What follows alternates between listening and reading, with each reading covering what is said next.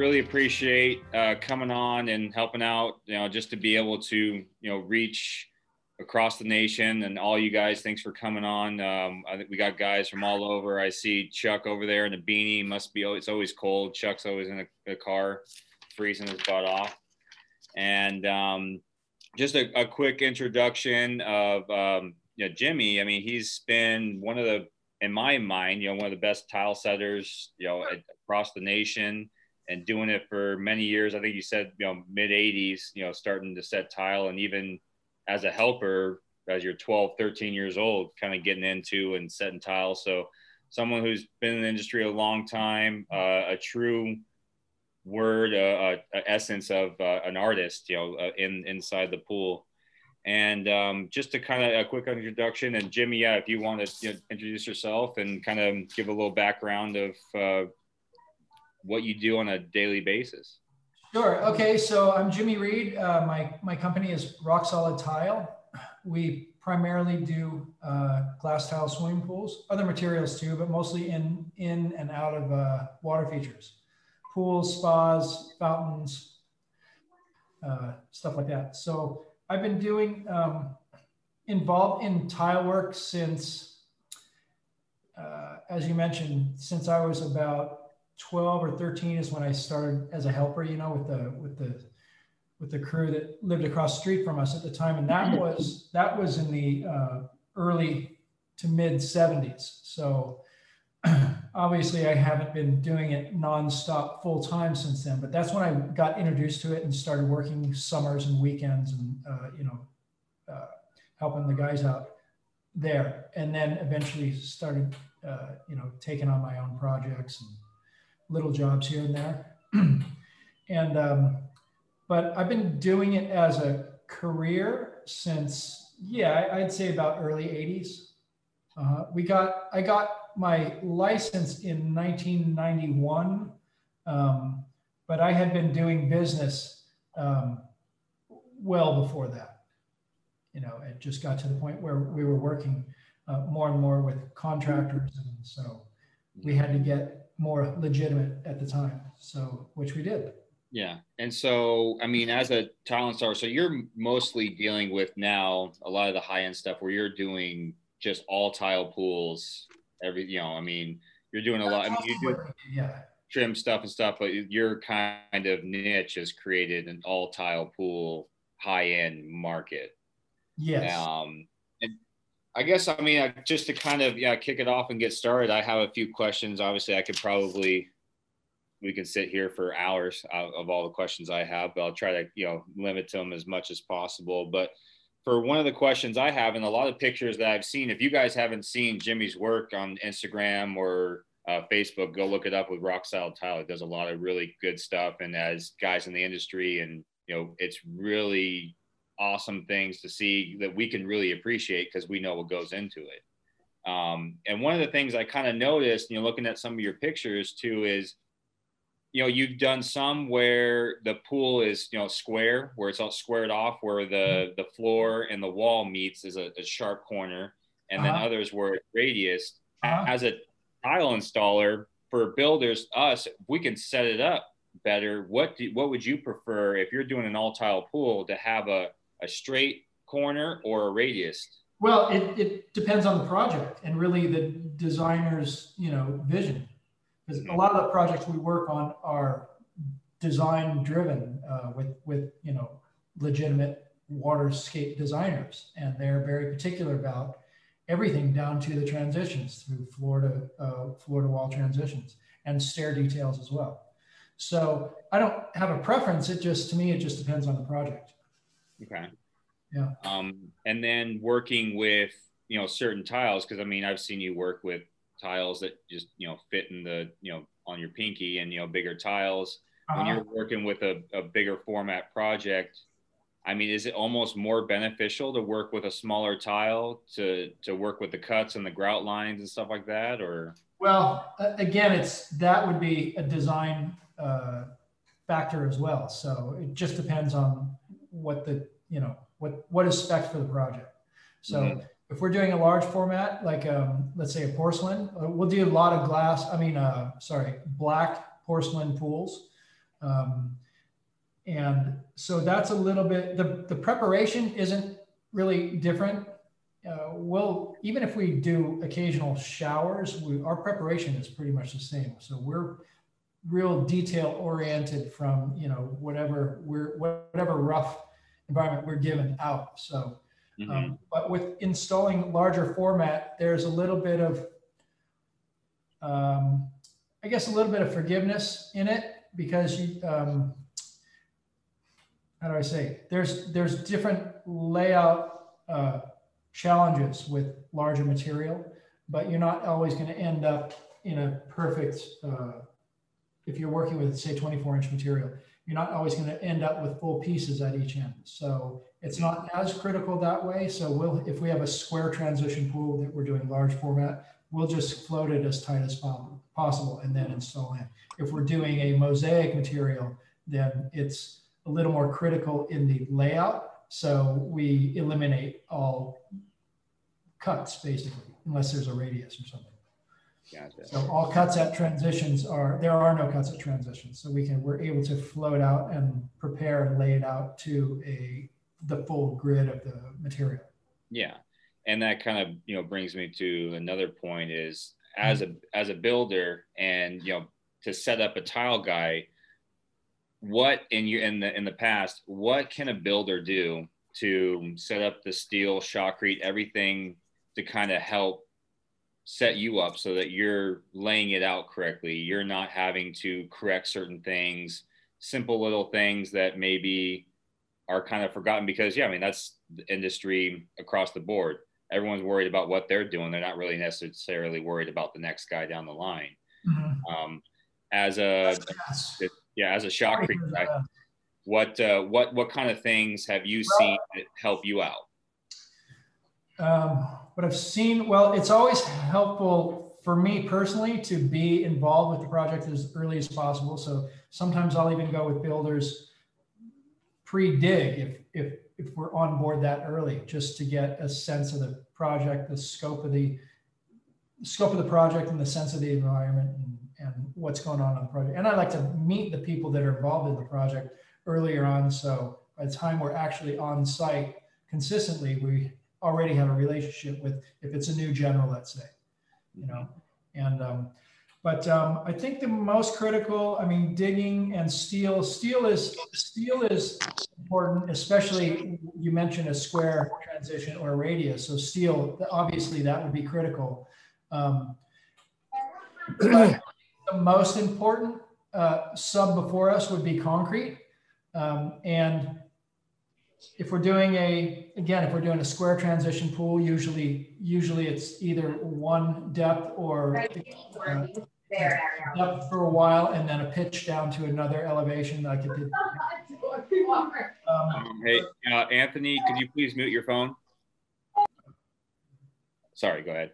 Um, so those kind of surfaces are pretty critical. So I like to get in there with the general because I the the steel and the concrete guys they don't work for me, and they're certainly not going to listen to you know this guy that's you know they don't know that's trying to tell them how to make sure you make sure those corners are clean and make sure your floors are are level and smooth. But um, so I'll do that with the pool builder that usually is the one that's hiring all the subs, you know, unless a general is hiring, but whoever it is, I'll get, I'll try to get on board earlier, as early as possible with the team. And um, especially get in with the concrete crew and uh, be real aware of the surface that they're going to leave with and make them aware that number a lot of times they don't even know what's going to happen after them. So if it's a plaster pool, if it's a free form, you know, big cove radiuses uh, pool, and it's going to be plaster, it's not that critical. They can get in there and, and get in and out as quick as possible. But when it's a tile pool and a, a modern geometric uh, square transition, flat floor kind of thing, it's critical that the when they're pulling their mud that they don't that they're not out two or three inches because that means we have to float two or three inches, and we're we really prepare and are set up to do.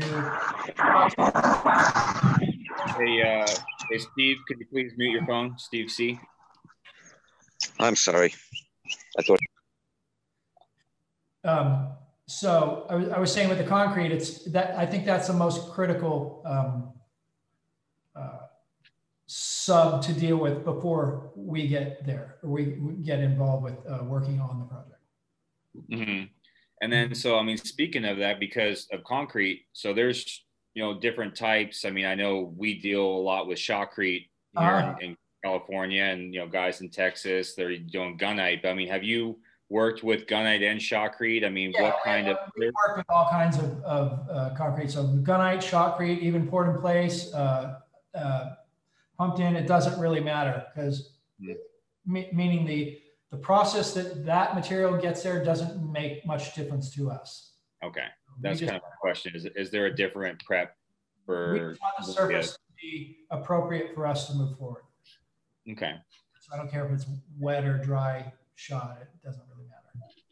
And then I guess uh, something that I've always been, I guess, didn't really know what the right answer was or how much you can go with is when we're dealing with stuff in the field and we have maybe a, um, a deco tile or a mosaic where you're trying to get this to lay out nicely mm-hmm. how much from your standpoint because there's always industry standard there's premier standard and then there's i guess now what i call jimmy reed standard what uh how much are you willing to go with that grout joint to kind of make up some space I mean, uh, or, or, do you try to keep everything uniform for a size grout joint if you're kind of working with maybe I need to gain an inch in a 10 foot span? oh, you... yes. We, well, again, we usually are there early on. And when we are doing our preparation, we kind of sculpt the pool to what we ultimately need. So we're looking ahead, you know, four or five steps ahead. So we will know what the material, how the layout is going to be. So we're never going to have that um, much variation in, since you mentioned grout joints. I mean, the grout joints, it depends on the material, of course, but they want to be consistent, whatever they are. If they're eighth inch, you want to have them pretty consistently eight in, eighth of an inch throughout the project.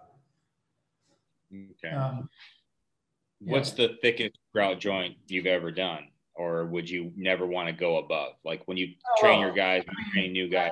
on the on the project also. In pools, you know, especially if we're doing mosaic, it's a pretty tight joint. It's usually a sixteenth of an, of an inch approximately.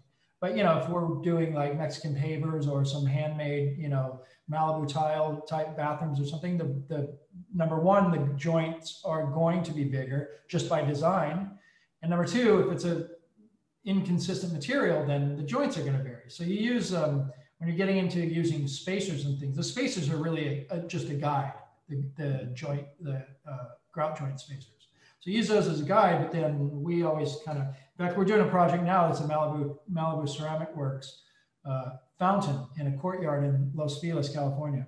There's probably 20 different decorative tile pieces on this one little fountain. I think it's maybe 11 feet by six and a half feet wide. So there's quite a bit of ma different materials, all different shapes and sizes, uh, different thicknesses also. And each material, each, uh, each one of the tiles was designed with a different grout joint. Some of it's come with, some of it is coming with a plastic face some, excuse me, some of it is coming uh, just loose in boxes. So we're just kind of compiling all this material and we will eventually set it. We're floating now. It's going to take us about a week to float this one tiny little fountain.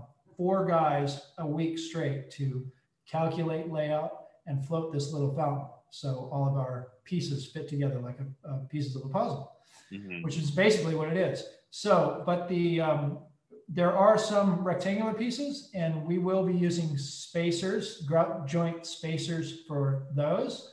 Um, but we will install the spacers, then step back and then kind of manipulate each piece, much like we do with glass tile in pools. You, you know, after you pull the paper, uh, you adjust the pieces while the, the setting material is still wet. So you mm-hmm. eliminate all the obvious uh, sheet marks and basically blend everything together so it looks like it's one continuous application, which is the same thing we have to do with this project I'm talking about now. Gotcha. And then so to get back basically really to your question is we we will use spacers and depending on the project it will dictate the thickness of the joints um, but uh, it's also by eye i mean i'll always step back and make sure it looks good as a whole mm-hmm. And so kind of i mean you brought up a point or you know with the paper face uh, tile and everything and being able to manipulate it so at what point uh, are you telling your guys that when you're doing the paper face tile and peeling, are you peeling it off and manipulating it, or are you manipulating the tile with the paper on there? No, no. what? How much time are you elapsing? How much time are you elapsing from setting the tile to pulling that paper off? Uh, well, that would depend on the temperature. So, um, but you, know, within anywhere from 30 minutes to maybe a couple of hours, you know, if it's chilly out and humid or whatever, or, you know, it had, if it had rained recently, then it's going to take a lot longer for the installation material to set up enough that we can pull the paper. Gotcha. Well, so we the don't. timing on that is just kind of random. You just yeah. Well, I mean, we don't deal with rain in Southern California. I don't. I mean, yeah. Or on your job, you can bake over it. yeah. So we're doing a project now in um, here in LA, a large pool, and it's tented, mm-hmm. uh, but it did rain. And even even though it's tented, it rained a couple of weeks ago. Um, it made a big difference in our timing on the inside of the tent, because, just because it was cooler and a lot more moisture in the air. Well, and it also keeps a more constant temperature, right? I mean, because when you're dealing with glass tiles and that type of material, you want that temperature to stay pretty constant, right? Yeah, this time of year here, we didn't opt for uh, heating or cooling. Oftentimes we do if it's middle of summer. Um, we'll definitely have to have air conditioning in the tent.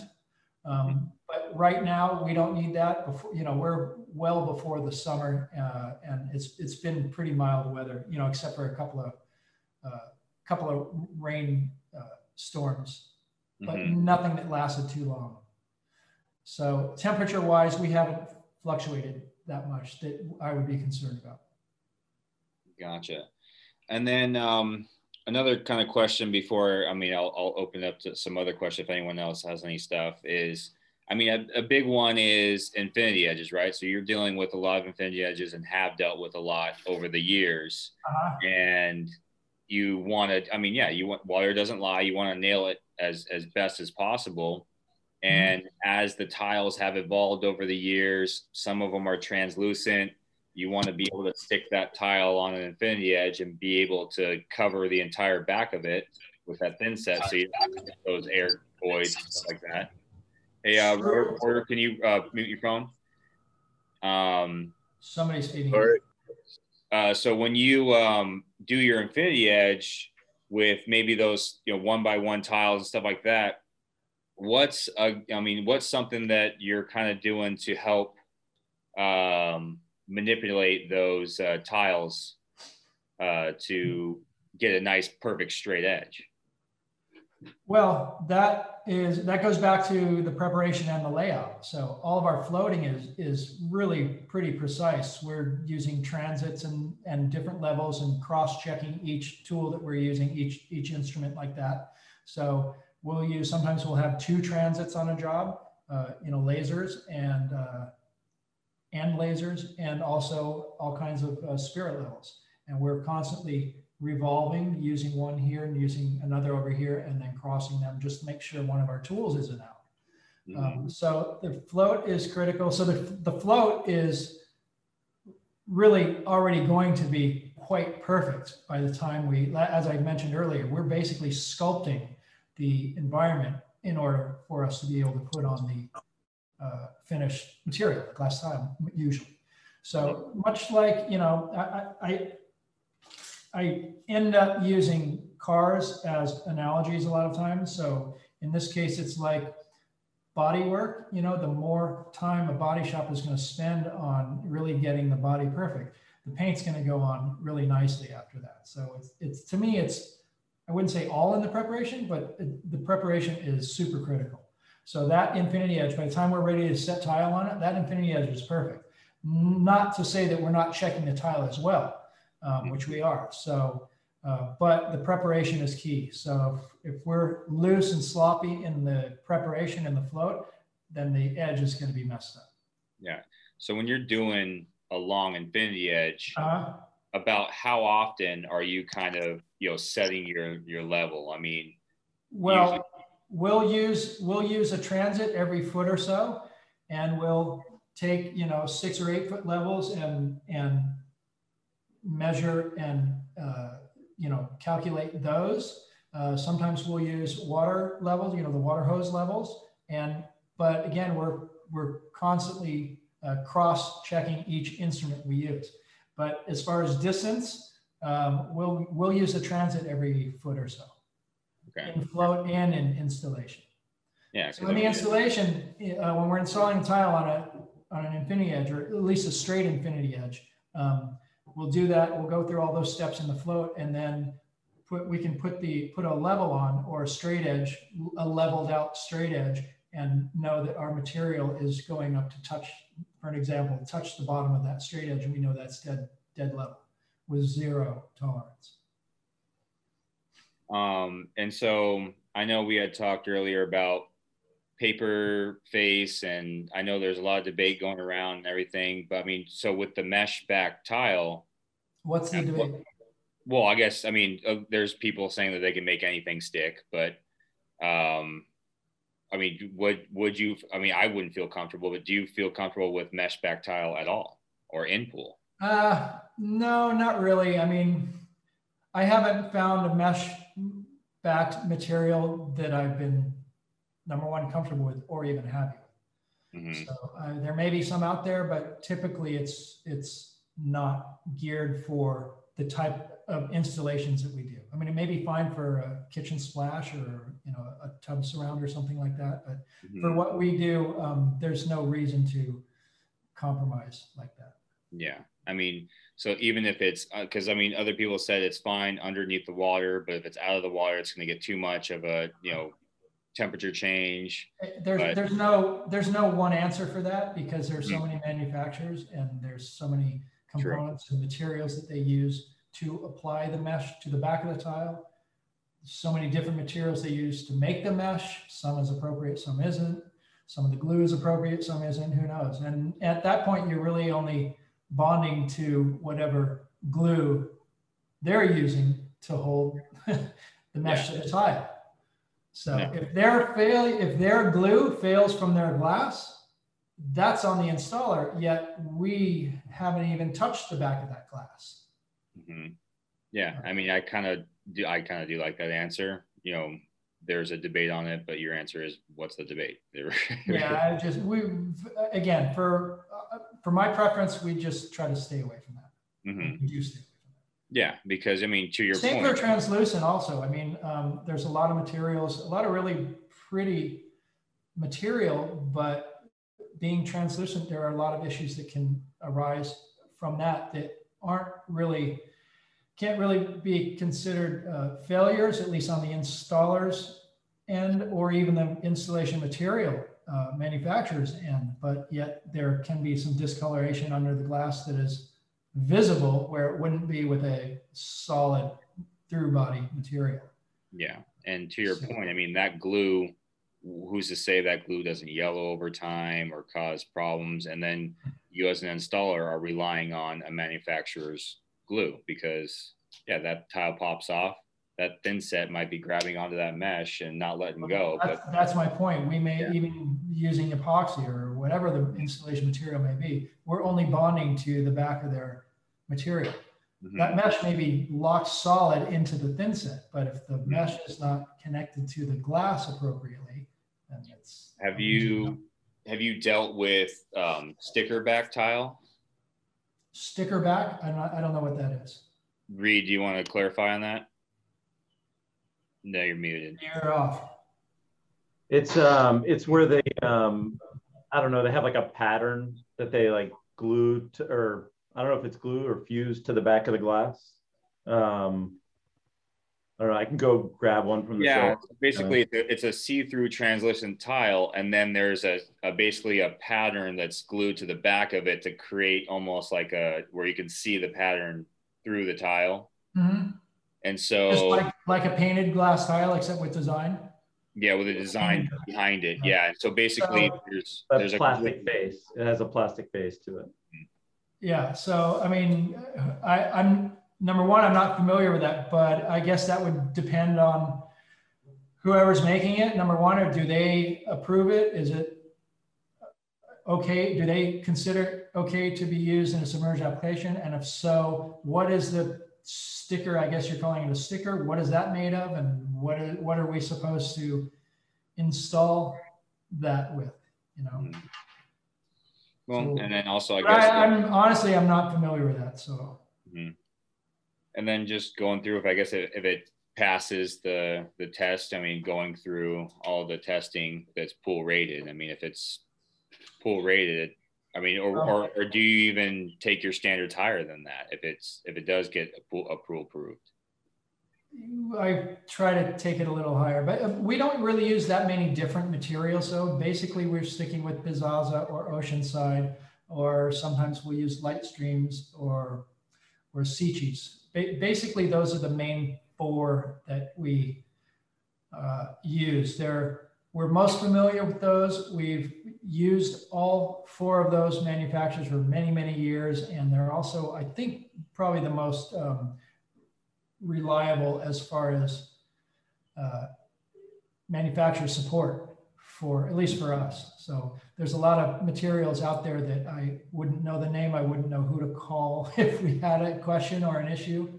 Um, and you know, it's like anything. You get used to and familiar with a certain uh, certain product or whatever it may be, and you, that's just kind of what you. go Yeah. with. And uh, Reed pulled one of our tiles from our showroom. It's basically this is kind of what it looks like if you can see Reed's screen. Uh-huh. Yeah, so, so this is a dot mounted um, from MPT. And Uh-huh. um, so it actually That's, has, stick, that's what you're calling sticker on the back? Uh, yeah, exactly. It has like a pattern and I'll peel Mhm. one off of here so you can kind of see it. But Okay. I think you mostly use Bazooza tile, is that right? Zaza, yes. Zaza. Zaza. Okay. And Laticrete?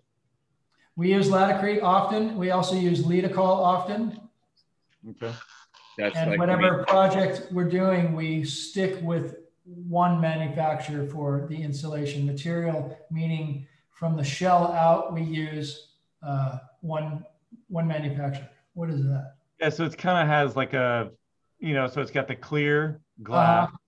and then like, Yeah, so I don't I mean, that's the same thing with any back mounted material. I mean, it's basically paint or sticker on the back. And I don't know how it's bonded or fused to that glass, if it'll hold up underwater or not, or under, you know, pressure underwater or not. I have no idea. I think um, that, let me see the back of that again, or the side. Yeah, that, that looks like something um, a friend of mine in Florida just did a pool with. His name is Jeff Hampy. You know Jeff? never yeah. heard of them. Yeah, he's a he's an installer down in Florida. He's doing some pretty interesting work. I believe he just did a project with that same material that you just showed me. Okay. Mhm. Um, and then, I mean, so you said you like to use the same manufacturer from the shell out. Yeah, Does that so- include, grout or? And yeah, absolutely, yeah. So as you mentioned Laticrete, so let's say we're doing a, a pool and we're using Laticrete, uh, and a lot of times the projects that we work on, all the installation system is spec'd by the by the um, waterscape designer or architect. So if it if it's a Laticrete system, then we'll use 3701. We'll use 254 thin set to bond the float to the shell. We use 254 uh, to install the material. We'll use a Hydroban uh, anti-fracture waterproof membrane, and we'll use whatever grout, if it's a cementitious or a, an epoxy grout that they spec, or, or we may use an epoxy, the Latapoxy 300. My point is, we'll use Laticrete if it's spec like that, or if we choose to use Laticrete system for a particular project, we use the same material, the same manufacturer's materials, all their components from the shell out. Mhm. Okay, yeah, no, that definitely makes sense because then no. The only other um, product that we use often, and I try to use on all of our projects, is the um, Aquron CPSP. and that's a, a colloidal silicate spray on. So it, it treats and helps uh, cure the concrete and helps strengthen it and so forth. Um, that is made specifically by the one we use is made specifically by Aquron. And so that would be the only other component, regardless of what installation system we're using. That would be the only other component that we use is the Aquron uh, water. And, what, and so that's just basically to help the concrete cure so that you can get in there quicker or? No, not to, no, because it, it doesn't really matter because we, when we're on a project, we're there for usually months at a time. So there's a lot of curing going on while we're there. Um, and we're, we're light compared to the weight of uh, you know a full pool of water. So we can get into a shell while it's relatively green um, before it's technically cured. Um, the, real, the issue with curing or the importance of curing a pool shell is because basically because of the weight of the water that goes into it. So it's got to breathe and cure properly in uh, uh, in the dedicated dictated amount of time, which is usually minimum of 28 days, as far as I know. Um, but we can get in there before that and start our preparation if necessary, if we're being pushed for whatever reason. And but that won't uh, affect the curing of the material, and it won't put any unnecessary uh, uh, weight on the shell while it's curing. Mm-hmm. And so that Aquron put you can put that on before, yeah, I guess the recommended 28 days. Yeah, actually, you, the sooner the better. Yeah, that that is uh, the the sooner that goes on, the more beneficial it is. So if, if they're shooting one day and they can pull their forms, and if there are forms or or if it's open, uh, the next day is ideal to install that. Do you? I know there are other companies that, that make this uh, similar products. That just happens to be the company that we use. That Do you acid wash prior to applying the Aquron, or uh, no? No, we'll pressure wash, but not acid wash just pressure wash it, clean it up, pump it out. I mean, if the, is, if the pool's been sitting, we'll definitely wash it out. If it's the next day, there's no real need. We'll sweep it up if there's any loose debris, but uh, mm-hmm. yeah, but not acid. Does, does it need to have a little bit of moisture? Do you need to kind of maybe wet it down a little bit, or? Yeah, yeah. If it's if it's a dry shell, yeah, we'll mist it off and kind of kind of prime the concrete a little bit so it doesn't just flash dry. Because if you put it on and it's too dry, it'll just flash and it won't do its thing. So yeah, it needs to be a mm. little bit cool and, and moist. So for the guys who are not, uh, I guess, um, acquired with Aquron, I mean, what what benefits as a builder, as a tile setter, what benefits does Aquron give you? I it, it, I look at it as pretty inexpensive insurance. Um, it helps, as I said, it helps cure the concrete. It helps strengthen the concrete. It gives us, um, technically, it's it's giving us a little bit better bite as well, like for the thin set to bite to on on the shell. Um, if you are, if anybody out there is interested in learning about it or just getting some info on that, I would suggest to call um, uh, Paul at Aquron, and I can uh, I would be happy to share his number. He's super technical, super nice guy, and he's I, I just love talking to him because it's I can have a 10 minute or 20 or 30 minute conversation with him and just go away learning so much every time.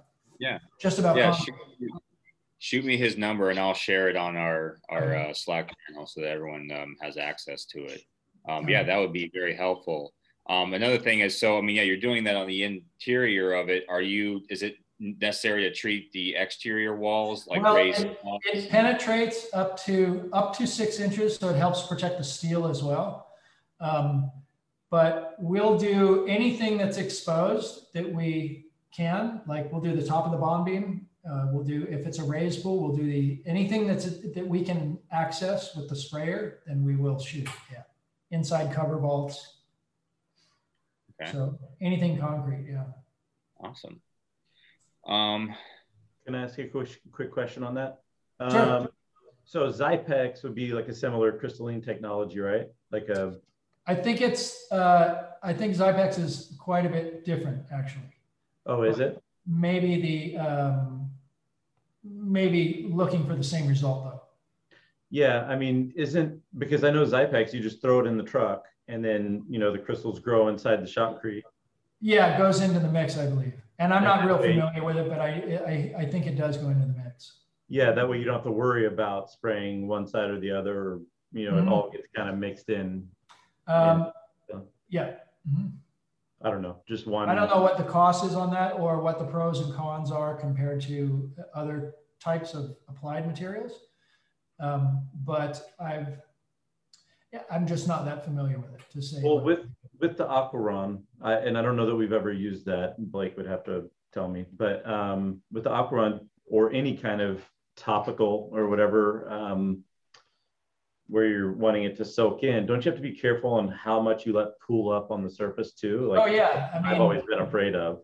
Definitely. Yeah, you don't want it to pool up. It cannot pool up. So there's a definite way, proper way to apply it and the right uh, uh, tools to apply it as well. So we've been to uh, training courses. We're certified applicators of the product. Um, it is specific what nozzles you use. Use airless sprayers for this product. Specific what nozzles you use per surface. In other words, shotcrete is a little bit different than gunite, the, uh, the nozzle that you use. But yeah, this is a specific way to install as well. Don't want it to pool up for sure. Awesome. And then, it, and it sounded like you also had a on top of that. You're doing like your mortar bed, and then you're waterproofing on top of that as well. Correct. Okay. Yep. So you're using Aquron as your your kind of pre That's, a, that's our concrete treatment. Yeah. treatment. Okay. It, So, I that mean- helps protect the concrete. Have you used um, Basecrete or uh, that process the spray on? Uh, I haven't personally. I have uh, some friends that do that use Basecrete often, and it's their their um, theirs. I forgot the name of their material, but they have a very similar product, and I believe works as well, and probably just the same. Miracote? No, I mean Basecrete. Oh, Basecrete. Yeah, Basecrete. It's called Basecrete, the spray-on one, and then their second version that goes on top of the mortar bed is called Basecrete Plus. Plus, yeah. Yeah, um, there and there are when when we get into uh, when we're asked to do waterproof membranes like uh, membrane C, the Miracote product, or Basecrete product, we will e- either sub it out or have them have the general or pool builder hire a specific waterproof specialist for that. So we don't uh, because we're not we're not um, experienced with it. Number one, you think, oh, it's not that hard to put on uh, a waterproof membrane, but there are certain things that you need to know about it, and, and experience helps with that. And you want the support of the manufacturer. And there are specific people that that's all they do is waterproofing and, and applying these membranes. So Mhm. I would rather have somebody like that do it than take on the liability myself um, for something I'm not familiar with. And I don't want to take work away from the guy that's, you know, gone to school and done all the research. I'm not a handyman.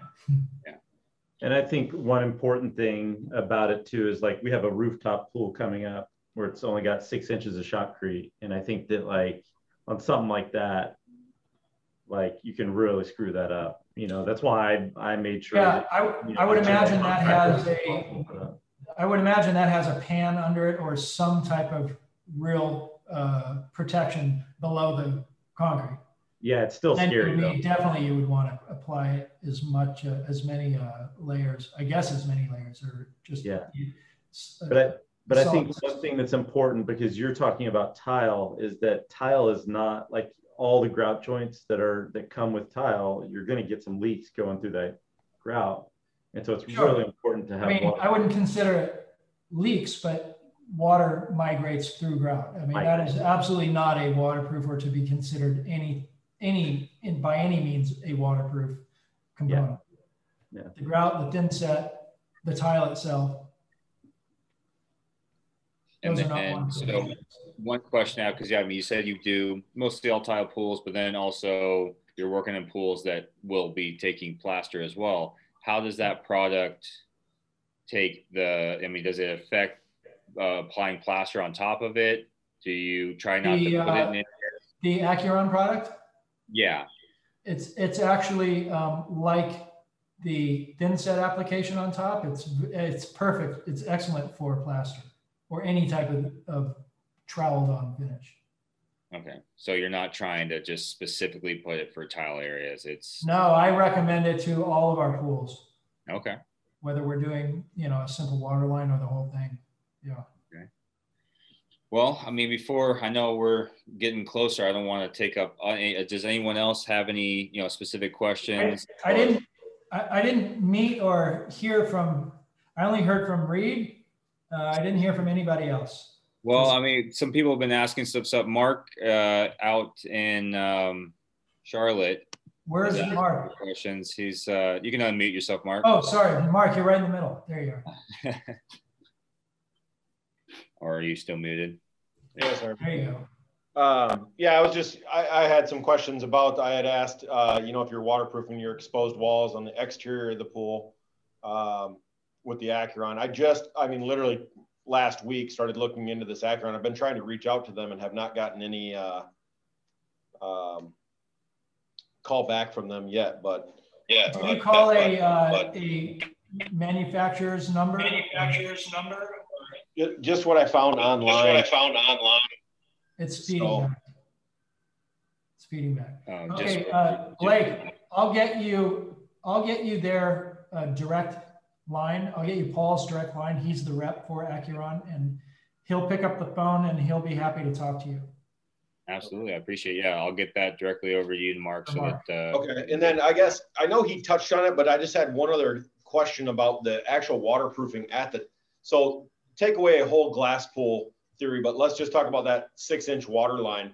If you were doing glass, like especially here in Charlotte, we avoid glass bad because we get enough frost freeze where it can cause a lot of problems. Uh-huh. Um, I know there's ways to probably prep the pool correctly where it wouldn't be a problem, but here it's pretty much known that if you do glass and it's not done exactly right, you will have a lot of problems. And that might be nationwide. It, it can be, it, you can have problems even if it is done right. Don't think that we get away with uh, zero issues because we have plenty of issues. But you know, that's to me, it's just part of our. We, just have to deal with it. Yeah. So, So um, I guess my question is, uh, you mentioned Basecrete and a couple other things that I wasn't all that familiar with, but when it, the, the stuff that a lot of builders here are using is, is a roll on, like basically it looks like extremely thick paint and for lack of a better description, you know, go east and west with it and then north and south on your second coat um, at that waterline tile. But to me, it seems like the moisture from the back side of the pool, especially on walls, is getting into that through the back. for sure. Yeah. So do you recommend waterproofing the entire beam and all exposed walls? Well, it, I mean, it depends on the area, really. Um, if you have access to the back of the beam, then I, I would waterproof. I, And the top like of the said, beam? I'll try to apply, I'll try to act, treat every inch of area that we have access to. With the Aquron, but I'm talking about like the um, Like waterproof. roll-on membrane. Yeah, Yeah, so I don't know which products those are. Um, again, we usually sub it out. Um, but yeah, if there's, if you're on a water table and you're putting a membrane on that doesn't breathe, there's absolutely uh, opportunity for the, for that membrane to be, get delaminated from the back pressure, from the hydrostatic pressure. yeah, and, and definitely, Mark. I mean, when you're dealing with anything that has a positive and negative, where positive being like a a raised beam with a planter or soil behind it up against a, a hillside. I mean, taking it a step further, when you're digging that pool to over dig a foot past the form so that guys can get back there and waterproof because, yeah, you're going to waterproof, the face of it.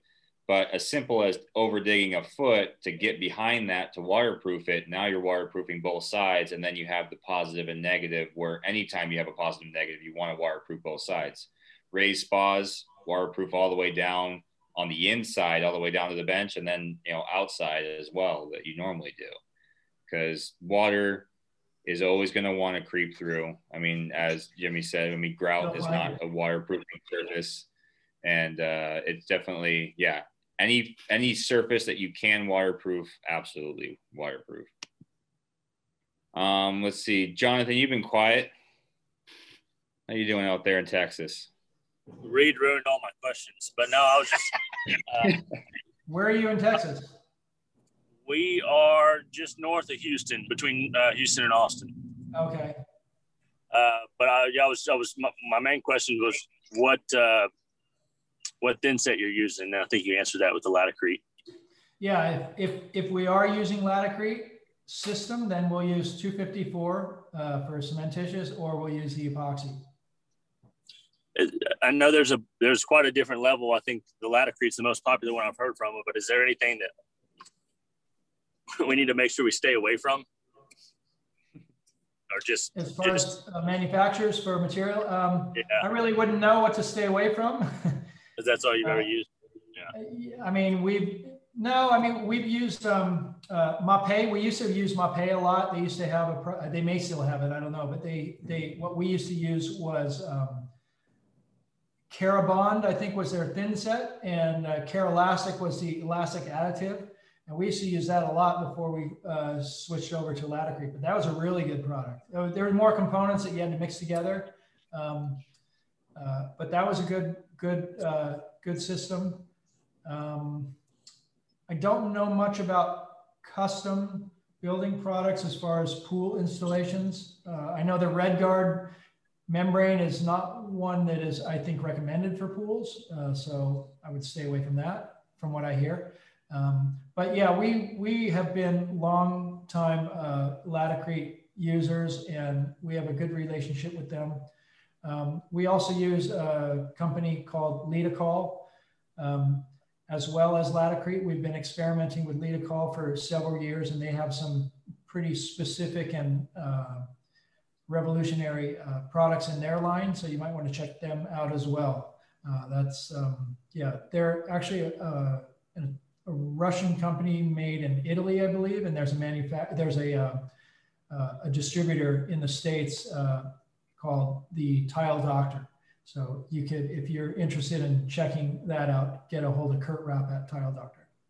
Now, are you are you using a majority of epoxy on your your stuff, or are you doing? We uh, try to use epoxy uh, again. If if it's spec uh, that we have to use a thin set, then we'll use 254. I, have never seen a thin set spec different than 254. Thank you. And then uh, one question I kind of had on so when you're doing long infinity edge walls and and heights and everything, and you're dealing with you know glass tiles and things that have that you know have the expansion, about how many feet are you putting in almost expansion or control joints? Um, well, the rule of thumb is eight to 12 feet. So that's what I would recommend for people that are doing all glass pools, especially if it's um, got some exterior areas like the back of infinity uh, edge walls. You know, mm-hmm. and so that's only exterior. You're not doing that inside the pool. It's just well, it exterior. depends on the spec and it depends on the insulation system and the architect and what we can come up with. Um, like I say, the rule of thumb is every eight to 12 feet. So I would have to recommend that. Uh, but oftentimes we personally don't do that. Um, depending again on the, you know, we'll come up with a specific system and a specific way to get a, around it. Uh, and with everybody being on, everybody involved being on board, the general, the owners, the, the owners reps, the manufacturers of whatever materials we're using. It's uh, definitely a conversation that needs to be had and uh, understood by everybody involved if you're going to deviate from that, which we yeah. do often. Also, the insides of pools are generally, at least out here, they're generally controlled environments, meaning they don't fluctuate in temperature all that much. So there's not going to be a whole lot of movement uh, as a result of expansion and contraction inside a pool mm-hmm. in our area.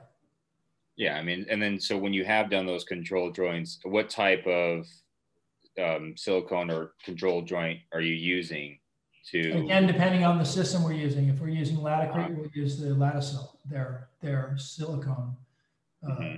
material and they have I think if they have if they have 50 grout colors I think they have 45 of them matched to their caulking okay and then I think another question we had uh, come up I don't read do you want to ask Well, actually, on that. Did you type me a question? Yeah, I did. But real quick on that last one, the Latasil. Uh-huh. Um, we had a we had a problem where the grout color and the silicone color one it looked great until the water got on it and then it's the water. Yeah. Colors. So the Latasil is going to be matching close to the grout samples and it will match underwater to the epoxy grout. But yeah, any cementitious grout underwater is going to be it's going to look darker. Yeah. So and customers not just with the silicone, not not just because of the silicone that you need to be aware of this or bring this to the attention of the owners, because a lot of times people will pick a grout color just for the color itself, and then in the pool it's darker, and you know unsuspecting owners are kind of scratching their head like that's not that's not that's not the same as this sample that you showed me. Yep. Yep. Okay, I have. Uh, I'm going to try to squeeze two more questions out of you. One of them, how do you? I, I have I have a few more minutes, so I'm okay. Okay. If you're good. looking to get out because of me, I'm okay right now. How do you bid out jobs when you spend so much time with your prep and with laying the tile and everything? I mean, I've seen like your pictures of you guys working on pools. You might get like 10 square feet done in a whole day. Like it's crazy how slow the process is. Yeah. How do you bid that and make money? Well, the process is um, pretty intense, and yeah, most like I mentioned before with the body work on a you know on a fine automobile, a lot goes into the preparation.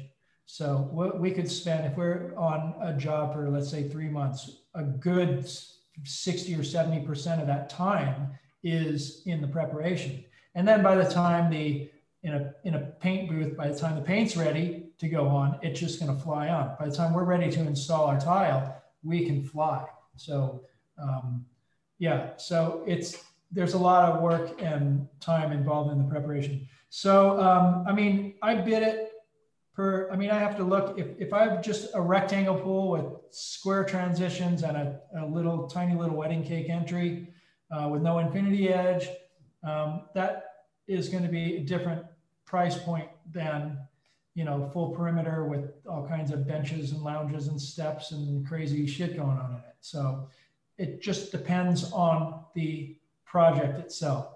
But i know how to bid. I mean i've done it once or twice. I've done it for at least a week or two. Um, so i can usually bid it at uh, a point where i'm comfortable and I think usually the clients that we are awarded jobs from are see the value in what we have to offer. And well, I think you're the most highly sought after pool tile person in the whole world. I mean, so wow. it's really cool to have you here, first of all. So thank you very much.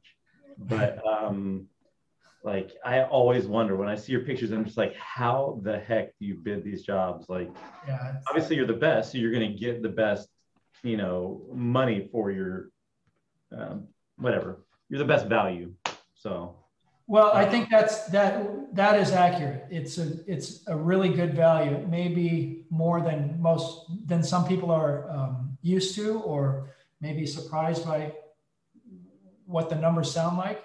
But there's a lot that goes into it, not just from my experience and what it's cost me to get to this point, but of course our materials are super expensive our labor is expensive. I mean, we don't go and hire guys, new guys for every job. I have long-term employees that are very well taken care of and appreciated and that know exactly what they're doing. They know exactly what I want and what I need to make that project perfect. Um, and at the end of the day, there is value to a lot of that. And we strive for, I can't say uh, that we're 100% successful in this, but we definitely strive for um, no callbacks. So we want to give people the most unique, and I, I always say to every client, you're going to have the best pool in the world. And they do until, of course, until our next pool. But they, somebody along the way always has the best pool in the world. And, um, but, you know, a lot goes into our details. And I don't mean just our cool little corner details where the, you know, you're seeing the glass wrap around something really cool, but the details meaning from every step from that shell out, from that raw shell that we're given out. And a lot of times, like I said earlier, a lot of times I'm visiting the job site way before the, the shell is even shot. So there's a lot that goes into what we give at the end of the day, at the end of the project. Yeah. And I mean, you mentioned, um, yeah, your cool little corner detail. I mean, that kind of brings me to, you know, question is what types of tools are you using when you're making those intricate cuts? Um, if we're making cuts, we'll use, uh, you know, a variety of grinders with diamond blades and diamond bits and things. And uh, we use, uh, we use some, some tools that are, were designed uh, for the jewelry industry, you know, for, for fine uh, polishing and grinding and shaping uh, gemstones and things like that. You know, we kind of, and we make some, some interesting, we kind of have to fabricate our own tools sometimes. So, um, Awesome. it depends on the material and what we're doing, yeah. But there's a variety of different. I mean, you you, just got to kind of come up with stuff as you go. Mhm. Okay, I got Sweet. one one last question, if that's okay. Um, You're gonna have So- to start paying. probably not like right now. You probably have a lot of employees coming to you right now, but in your past history of like hiring employees, hiring those guys that you're going to hang on to for a really long time, what is your uh, best strategy to find a guy that's going to care about what he does and and really care about it like you do? The strategy is they have to come from somebody that already works for us. So Explain I- that in other words, I don't I don't put an ad in the paper or go online and try to find installers. All of our installers come from other installers that already work for us. And that's how it's always been for me anyway. So a lot of the, in fact, my top guy right now, I hired in, I don't, well over 20 years ago, and he was a helper. He came on as a helper. Uh, and I think that was one of his first year in the business, you know, just being a helper. And uh, he came on and has stayed with us over the years, over 25 years. Yeah, he's been with us a long time. And um, he's learned everything that I need. So our pools, our guys were, I mean, I don't want guys to know too much by the time they get to us because, you know, it's like now they're going to have to break some habits. I want them to be a little green and open and be able to learn. I don't want to hire some top high end uh, installers. I want to hire guys that are coming up and interested in learning. Awesome. All right, thank you very much. What about uh, this guy, Leroy D- Travis? Leroy Travis. He's the only one. You're the only other one I see on the screen, but I haven't heard from you. Was it good? Yeah. there you go. Uh, you got you're muted, Leroy. Yes, sir. I talked to Jonathan. I talked to Reed, uh, obviously Blake, and there was a couple. I think there were a couple other guys here. It looks like everyone's gone. But yeah, Where are you from, Leroy? We're South Atlanta, Bob Gordon. You're in Uh, Atlanta. Yes, south of Atlanta. Um, really don't have any questions. I think you've answered everything we needed to know as far as, um, Are you you know, are you you- a builder I am a construction manager. Yes, builder. manager for a, a GC? Yes. For Premier Oh, okay. Yeah. So it. everyone on this call is either uh, a construction manager, owner of a Premier Pools across the nation. So I think we're over 103, 102 offices now. Okay. Um, let's see who else uh, is on here. For Fernando, do you have any questions? Here's Ryan Neal. I see down here. I don't see Fernando. No, I think yeah. I, I got a question. Oh, there's Yeah, Fernando. Ryan? Fernando's question. driving. Yeah, Um, Ryan. So honestly, what are the three um I guess characteristics that um created your success? I mean, I hear you're the best, like preparedness. Um, what are three things that you really strive to do to be the best?